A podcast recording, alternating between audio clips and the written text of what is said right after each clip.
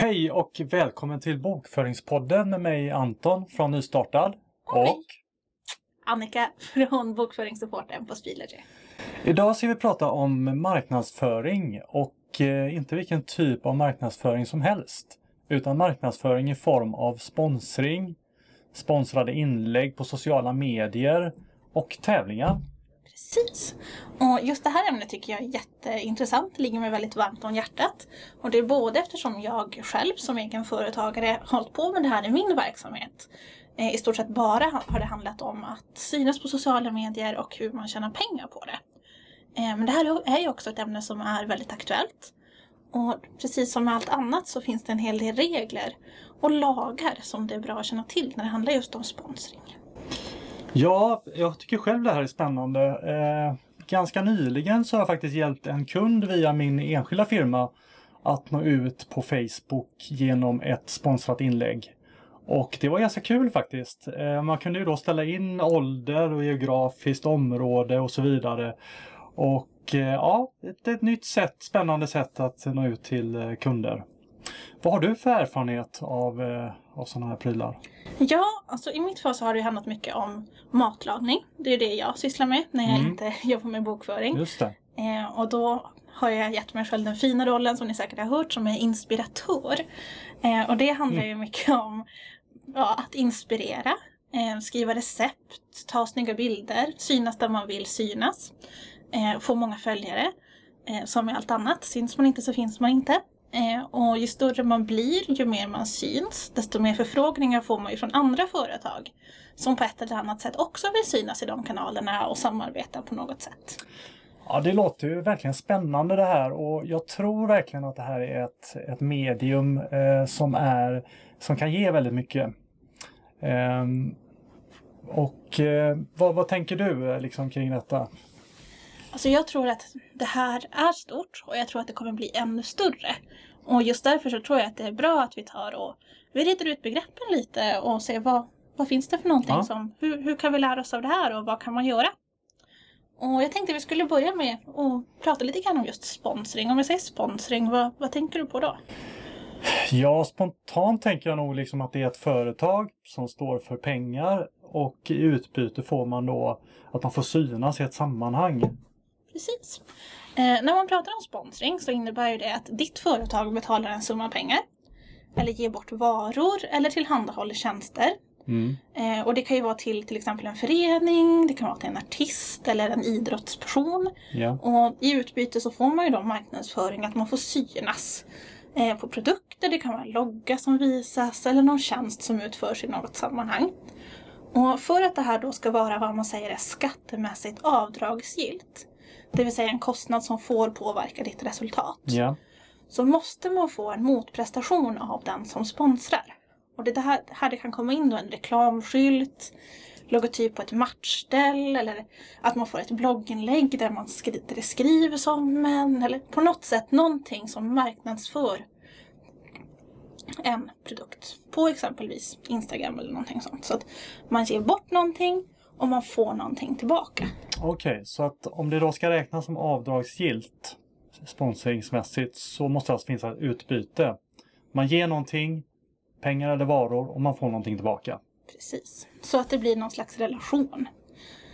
Helt enkelt. Kan man, kan man anlita vem som helst för att marknadsföra i sociala medier? För det finns ju massa profiler där ute som gärna vill visa upp vad just du gör. Så är det ju. I princip så kan man anlita vem som helst. Så länge det finns en sån här motprestation då mm. för att det ska vara avdragsgillt.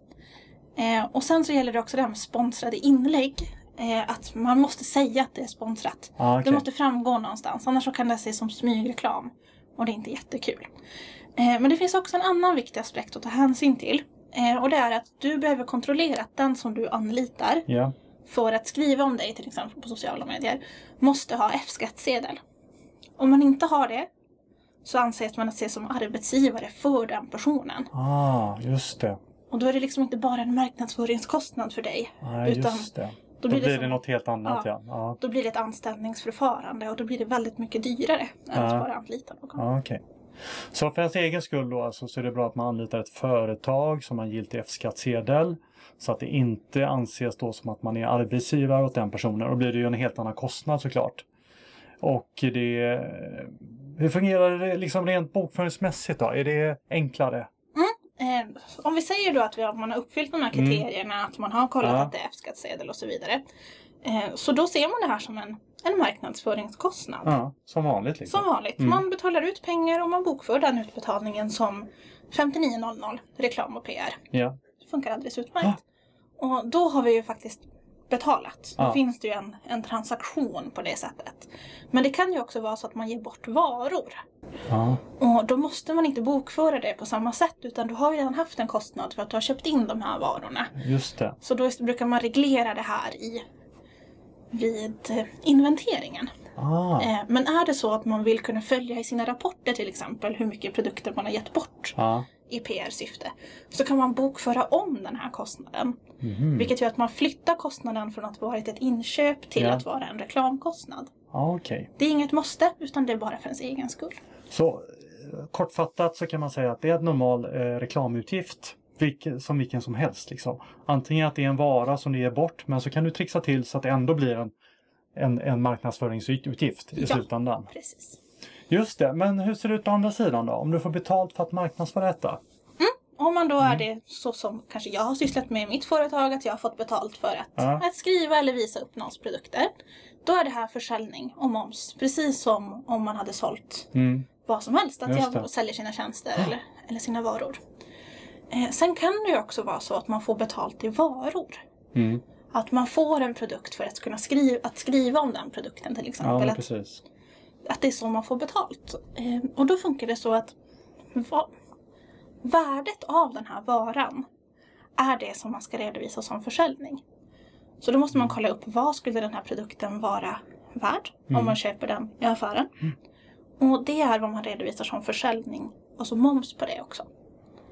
Ja, okej. Så då måste man kolla upp det. Och är det så att man har en enskild firma så bokför man det här både då som försäljning och moms utifrån vad det skulle ha varit värt. Och sen bokför man det som ett eget uttag. Och har man då ett aktiebolag och får betalt i varor Mm. så är det här lite trixigt eftersom att det finns andra beskattningsregler för uttag av varor och, och sådana saker. Så har du ett aktiebolag och får betalt i varor, Ja. kolla med Skatteverket hur man ska Då är göra. det lite trixigt. Då är det trixigt och då Okej. skulle jag nog nästan rekommendera att få betalt i pengar istället. Okej. Hur är det då med tävlingar och lotterier? Du har ju säkert själv sett liksom att det cirkulerar en del på sociala medier där man kan vara med i en utlottning om man eh, gillar eller delar något. Precis. Eh, när det gäller just det här med tävlingar och utlottningar av olika slag så är det jätteviktigt att man känner till just lotterilagen. Och lotterilagen är en förbudslagstiftning. Och det innebär egentligen att det är förbjudet att anordna lotterier utan tillstånd. Ja, okej. Eh, Så det är i stort sett bara ideella föreningar som brukar få tillstånd att ha sådana här lotterier. Okej. Så att med andra ord så är det väldigt viktigt här då att man har koll på vad som räknas som tävling och vad som räknas som lotteri. Så att man inte bryter mot lagen. Precis. Ehm, Okej, så att om jag fattat rätt här då så är det alltså slumpen som avgör om man kan betrakta något som lotteri eller eh, något som kräver tillstånd. Precis, det är väldigt viktigt det här med slumpen och vart slumpmomentet fastnar någon. Alltså vart, vart det hamnar någonstans Ja. i, i det hela. Eh, och om det är så att det som, den tävling som man har avgörs av någons prestation. Att man måste prestera någonting, man måste skriva en text, en förslag på en slogan eller svara rätt på flest frågor. Då ses det inte som ett lotteri för då har man ju gjort någonting, de har ju bidragit med någonting.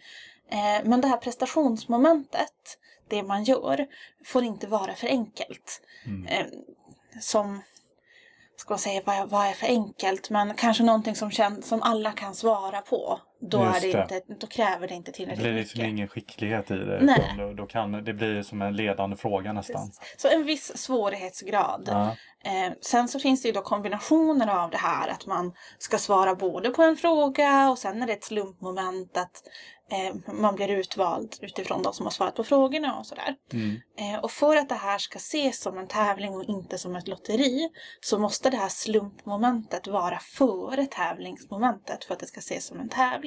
Ah, okej. Eh, och jämför man det här då med vad som händer på Facebook alla tävlingar som finns där Mm. så tolkar i alla fall jag regelverket som att de inte riktigt följer det. Ah, och det är ju det. vad det kan vara lite gränsfall där ja. finns gränsfall och det är Lotteriinspektionen som, som har koll på just det här. Eh, det finns inne på deras hemsida sammanfattat just vad det är som gäller, vad man, hur det ska, man ska bygga upp det här. Eh, jag rekommenderar att man går in och kollar där eh, om man ska hålla i tävlingar. Ja, det är komplicerat det här med att veta eh, kan det vara då vad, vad man får göra och hur man ska göra det. Men det viktigaste är ju som sagt att man är påläst. Det är bättre att kolla upp saker en gång för mycket än en gång Ja. för lite. Så är det alltid. Eh, har ni några frågor eller funderingar kring detta eller något annat som vi har pratat om i tidigare avsnitt så går det jättebra att mejla till oss. Så svarar vi på frågorna den vägen. Och då är det ju bokföringspodden, bokforingspodden at speedleader.se. Eh, och ni hittar också våra kostnadsfria webbkurser på minbokforing.se. Och alla tidigare avsnitt av podden finns där poddar finns och på vår hemsida speedleader.se podcast. Ja, det var allt vi hade för idag och vi tackar för oss med trevlig bokföring!